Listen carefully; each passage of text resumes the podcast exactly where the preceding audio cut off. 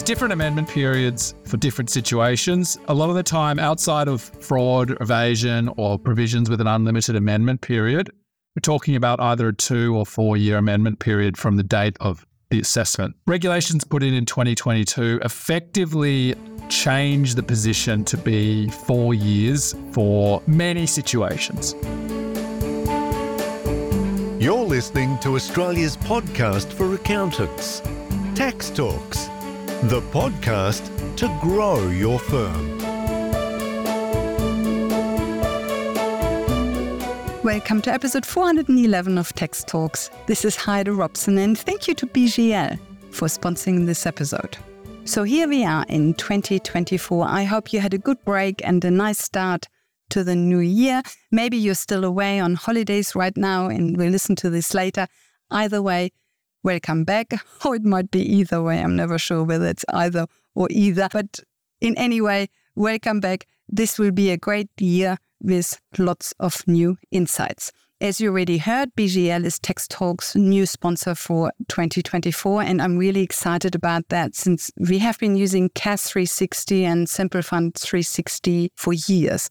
And I actually did one of Tax Talk's very first interviews in the BGL office on Hawthorn Road in Brighton East with Ron Lesh. Have a listen to episode 27 about BGL's story and also episode 104 about the accountant's exemption with Ron Lesh. So I'm really excited about BGL coming on board. But now to today's topic amendment periods. Amendment periods are important for our work. I'm not telling you anything new. Whenever we have a new client with a dubious tax history or we come across a forgotten issue, there's usually a look at the calendar and a look at the date the relevant return was lodged to see whether the amendment period is still open. And if it isn't open, then of course you know you can't lodge an amendment unless you apply for the commissioner's discretion or one of the exceptions applies. But these amendment periods, what are they now after the publication of new regulations in 2023? This is what Andrew Henshaw, Velocity Legal in Melbourne, will discuss with you in this episode.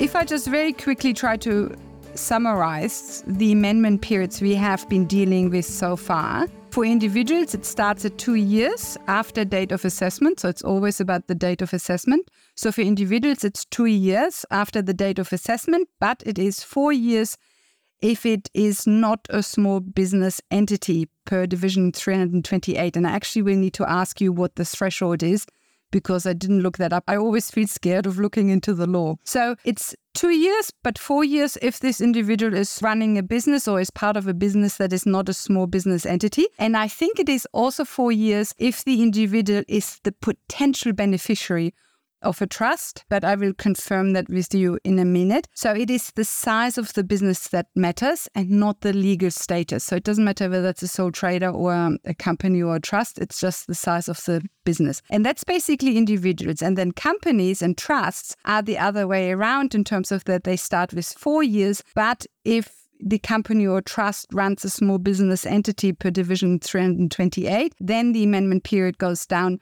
to two years. And then there are also some other quirky things. So, for example, if there's a scheme or arrangement to obtain an income tax benefit, then the amendment period changes from two years to four years, which doesn't really make any difference for companies and trusts that are not small business anyway. And then also the commissioner can extend by court order or by asking the taxpayer's consent, or if the taxpayer has applied for private ruling, then the commissioner can also extend. Did I get that roughly right of how the amendment period has been so far without the changes that are potentially coming? Yeah, broadly, there's a few comments that I'll make around that, but broadly, you're right. And it's all about working out the time period from the notice of assessment. And you'll, your client will be in one of, of two situations. Either they will be wanting a tax return to be changed, usually because there will be a refund but in most cases, it's the second. it's wanting sort of finality on a particular year if there has been an issue with the quantum of tax and how it's been characterized in that year. So where you're in that first situation, you can still um, request the commissioner exercise the discretion to to amend anyway. When you're in the second position, you really sort of want that's sort of going to be the end of the story unless there's a way that the commissioner is still within time. And there are various provisions which have an unlimited time period. So, for example, Section 100A is an example of that. Another example is any provision has an unlimited time period if the commissioner is of the view and forms the opinion that there has been fraud or evasion on behalf of the taxpayer. But outside that, then it's either two or four years. To pick up on your point around who is small, the qualifying criteria is either being a small business entity or a medium business entity. So that means that uh, that definition covers turnover up to $50 million. So it's pretty high for a two year amendment period. In relation to a person who is a beneficiary of a trust, that person will be subject to a four year amendment period unless that trust is a small business entity or a medium business entity. Unless the trust has a turnover of less than 50 million Australian dollars. Yeah, but the trouble with trusts is not only does it have to have a turnover of less than 50 million, it also needs to be a business entity, meaning that it needs to be carrying on a business. So, in the situation where the trust, or you've got an individual, they're a beneficiary of a discretionary trust, and the discretionary trust is very clearly carrying on a business, as in it's a, it's a trading trust, then yes, that trust is going to be a small or medium business entity. But if the trust activities are passive investment activities, then it's more doubtful whether or not that trust would actually meet the definition. Or yes, it has turnover less than 50 million, but is that trust actually carrying on a business? Basically, we start with four years for any potential beneficiary. And then there are two questions A, does the trust run a business? And then B, is the uh, turnover less than 50 million? Is, if the answer to these two questions is yes, then the four years changes to two years. Yeah, correct. And there's a number of carve outs to that, and those carve outs are growing. So I sort of take the summary position now that everyone's on four years, and it's very limited situations where someone will be on a two year amendment period. And I'll explain why, and, that, and that's today's topic. So, in a previous Tax Talks episode, we did cover off on some of the regulations to Section 170. And at that time, they were, in summary, relatively limited where they would apply. So, Section 127 sets out the standard rules we just discussed, or does Section 127 have a number of carve outs? So, Section 170. Oh, 170, sorry. It has a big table in Section 170, subsection 1, which sets out all different types of situations and all different qualifications. One of the qualification is that it's a circumstance prescribed by the regulations, essentially. So then you've got to go to the regulations to work out what's excluded, basically. So we had some draft regulations which were first issued in August 2022, and then they were finalized in around November 2022, and then they're now they're now law. So from four periods starting after 1 July 2021, we're going to need to consider these rules, which I'm going to talk about now, which generally really limit the situations where a two year amendment period would apply. Can I just ask you about these regulations? Are these regulations just about amendment periods or are they regulations that cover a whole lot of different things? The regulations cover lots of different things. It's the Income Tax Assessment 1936 Act Regulation at 2015, which is the instrument, and it covers lots of different things. But one thing it covers is amendment periods. We have the two Income Tax Assessment Acts. We have lots of TRs, TDs, etc. And then in addition, we also now have these regulations that basically became law in November 2022. Yeah, co- correct, correct. If you're dealing and looking at a period before 1 July 2021, so up until the income year ended 30 June 2021, you won't be dealing with these regulations. And you might, under those previous rules, not be excluded. So you might have a two year amendment period under those rules. But after that date, you may be in a four year period. And other situations, you could move from four to two, two to four. It could be different year on year in a sort of an extreme example. So, why did they issue the regulations? Why didn't they just change original rules? Look, I think it's probably just because it's easier to do the regulations rather than the, the, the rules itself, because the rules itself allow it to be done through regulations. Yeah, it's easier for the lawmaker, but much harder for people who are reading the um, law, because then it means you need to constantly jump between uh, cross references between different legisl- you know, between different documents. Oh, absolutely. It's a, it's a nightmare to actually try to jump through this stuff. But um, yes, yeah, it's a nightmare, but um, it is what it is. It is what it is, I guess. The purpose of today, I guess, is to run through the regulations. Yeah, and, and what's actually in there and what's what's not. And they are pretty broad.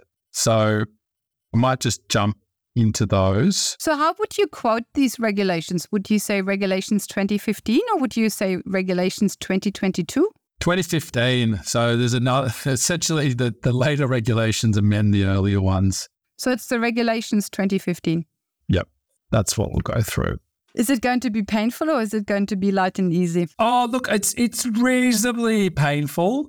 So the first one is if a transaction results in an amount of $200,000 being included in the assessable income of anyone or being included as a deduction for anyone, or it's a CGT event with that same $200,000 figure, then there'll be a four year period.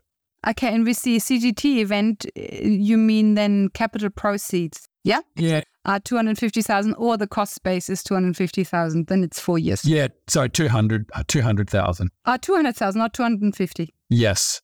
Okay, good, sorry. So this was point one. How many points do you think there are? Are we talking? There's about 10 different points. That is for situations where the parties themselves are related to each other in the sense that they are affiliates or connected with each other. So not every transaction, only if it's a transaction between related parties. Yeah, yeah, correct. So if if the transaction is between related parties, so either if they weren't dealing with each other at arm's length, which was already in there, or even if they are dealing at arm's length, it results in a two hundred thousand dollar or more figure, then it's four years. So if you're doing things related parties, it's you're, you're looking at a four year amendment period. Next one is about foreign source income. And what that looks at is it looks at, again, $200,000 figure.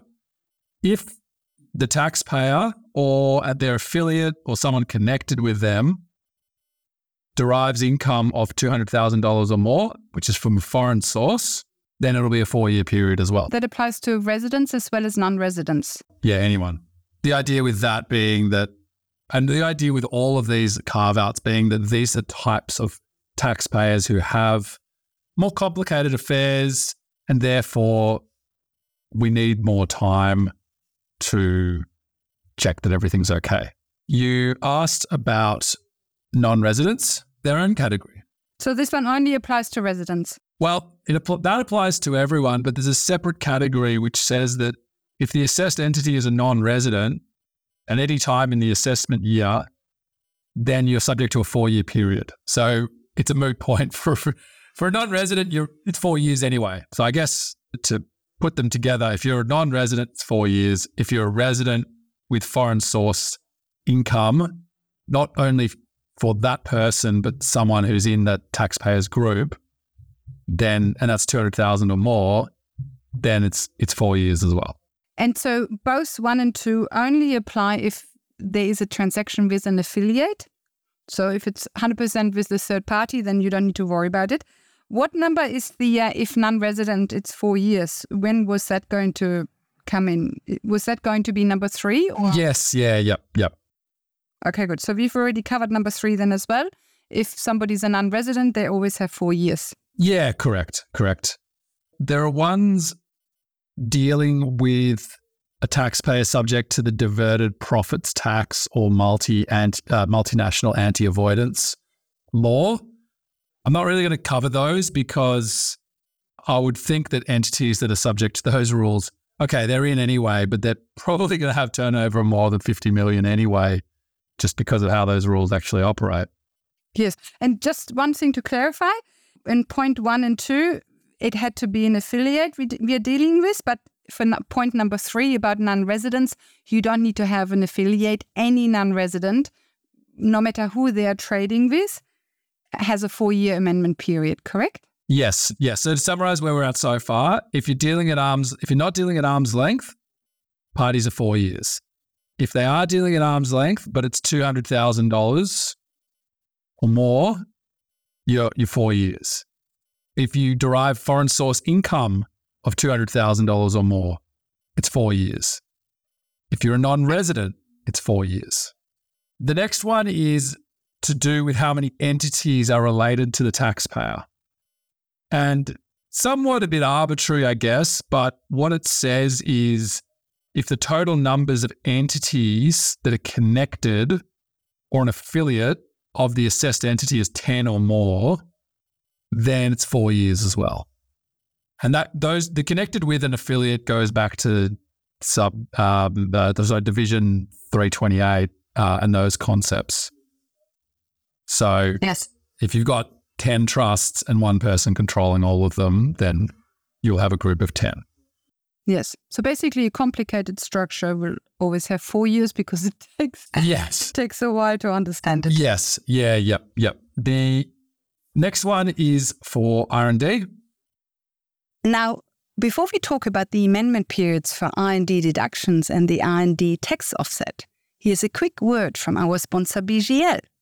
Hey tax talkers, are you tired of manual identity verification processes? Introducing BGL ID, your fast, secure, automated identity verification solution. BGL ID seamlessly integrates with BGL's CAS 360, Simple Fund 360, and Simple Invest 360 solutions, with no setup or training for existing clients. Don't get left behind as regulations tighten. With straightforward pricing, no minimum commitments, and instant results, BGL ID is the solution for you. To learn more, visit bglcorp.com forward slash tax talks. Next one is for R&D, and it's pretty simple. If you claim R&D, then you're subject to four years. And just a tax deduction for R&D or the uh, R&D income tax offset, you know, the special R&D concession? I believe it's for both. So either you claimed it or you may be entitled to the deductions and recoupments and adjustments and so forth. So phrased a bit more broadly because it says the assessed entity has claimed the tax offset or might be able to claim, might be able to deduct an amount or has an amount that might be included in assessable income. So it's really if you're doing anything related to R&D whatsoever, then it's a four year period. When you apply for the offset, that's clear. You either apply or you don't apply. So that's, and you would know, you know when you apply. So then you know that you have the four years. But just the could apply for a deduction, that is tricky because the line between R&D and other expenses is not a clear black and white. It's fuzzy, it's gray. You know, something might not be R&D and then slowly it edges into R&D. Yeah, but the rule stands. It's just not as clear cut as it sounds at yeah. yeah. The next one is is for certain CGT rollovers, and for some reason it's limited to certain rollovers, but it's limited to Division Six One Five, which is your interposition of a company, interposition of a company with with um, multiple shareholders. Subdivision One Twenty Six B, which is the interposition of a company between partners of a partnership and a demerger under Division 125. So those three, if those have been chosen, then there will also be a four year period. But that is very much your territory. The normal tax agent doesn't see that much. But of course, you see these things a lot more because tax agents usually would involve a tax lawyer when they face something like this, correct? Yeah, yeah, yeah, that's true. Yeah. And the final one on this list is if you had a capital gain or loss that was disregarded under Section 85510, which is about not of foreign residents disregarding capital gains and capital losses. Which is a bit funny that that's there because there's also there's already an exclusion for non-resident entities. I guess someone might be possibly a temporary resident. Can you tell me what this 855-10 is about? It's about uh, disregarding capital gains from sale for non-residents selling non-taxable Australian property, so shares in a company, for example. Okay, you have a non-resident, and they're selling non-tap. Yep. And it's directly held. It's not through a trust. Yep. Then under Section 855.10, that doesn't that doesn't concern Australia. Yeah, yeah, yeah. Essentially, and getting back to the rationale behind all of this, there was this creation of this medium business entities category and an expansion of the two year rule for those entities. Treasuries realized that what that's going to do is actually make the ATO have to do their work a lot quicker for a lot of taxpayers. And, and hence why the decision had been made that, look, it's probably not appropriate for anyone with complicated affairs or international tax dealings, essentially. I find four years reasonable anyway. You know, two years is very short. Yeah, I, I think so. I think the practical reality is for anyone who's having to have meaningful engagement with the tax system other than just lodging a return as a salary and wage earner, then you're probably subject to a four year period. Yes. Business owners, Yeah, I think- complicated groups, etc. Yeah, I think that's a good rule of thumb. Unless you are an employee and your only worry is work related expenses, then you have two years. But if you have anything else, you're connected to a trust, you run a business, you're affiliated with somebody who runs a business, then you're probably better off assuming you have four years. Yeah, it probably would be easier from a drafting perspective, basically, to just say that if you're an employee, that's the sole source of income and your deductions are limited to sort of workplace expenses, then you'll be on two year, but otherwise you'll be on a four year. Because that's practically what it now sort of is. Yeah, I agree with you. It would have been two sentences that way around. Yeah. Four years, unless you, all you have is employment income. Yeah. Now, you said 10 points. I have seven so far. Sorry, I Um, may have, uh, may have expanded a little bit. Yeah. yeah, so we have transactions over 200,000. We have foreign source income. We have non residents. We have related entities, more than 10 related entities. We have R&D, numbers five. Then number six is CGT rollover in division 615 and subdivision 126B. I actually didn't get the third one. 615, Division 125, and Subdivision 126B. And then the last license is, was disregarding capital gain or loss due to the non the non tap rules. There was also another one for for taxpayers subject to the diverted profits tax or MAAL, but I I, I sort of discounted that one because I think they're probably subject to it anyway, uh, four years anyway. Yeah, and MAAL is painful. painful. Yep, yep. That's the real international tax specialist. Good, perfect. I have to say this was quite painless. I mean, because we are basically done, aren't we? It's pa- yeah, it's painless in that it's basically just assume it's four years, possibly before one July twenty one. It's two years, and as I said at the start, this will usually come up because either there's an issue previously with something and it's been identified, or identified in some sense, whether by the tax office or by the tax agent, and you're wondering what you can do about it or should do about it. Or the other situation is just you're advising a client in the course of your tax return lodgements and they, they ask the question, oh, well, you know, what does it look like? What if the ATO disagree, etc. So I think the It is- reality is you say four years. Is it possible that the ATO will assume four years anyway? Because a lot of this, the ATO doesn't know. The ATO doesn't know whether you're the potential beneficiary of a trust.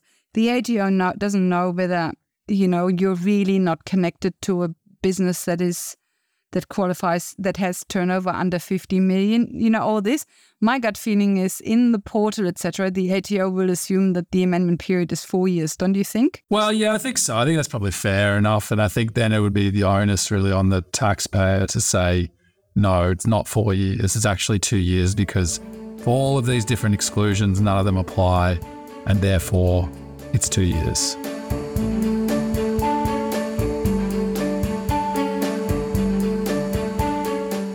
In summary, there's different amendment periods for different situations. A lot of the time, outside of fraud, evasion, or provisions with an unlimited amendment period, we're talking about either a two or four year amendment period from the date of the assessment.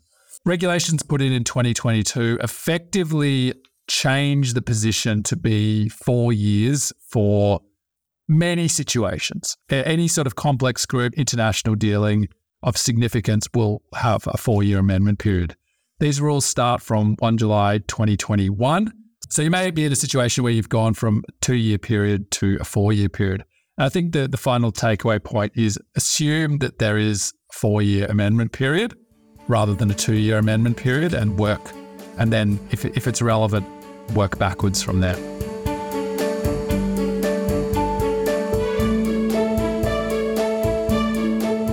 Andrew Henshaw of Velocity Legal in Melbourne. So assume an amendment period of four years unless it is a simple ITR you want to change.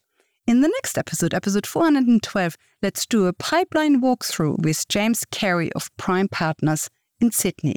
Until then, thank you for listening and thank you to BGL for their support. Bye for now and see you on the next episode.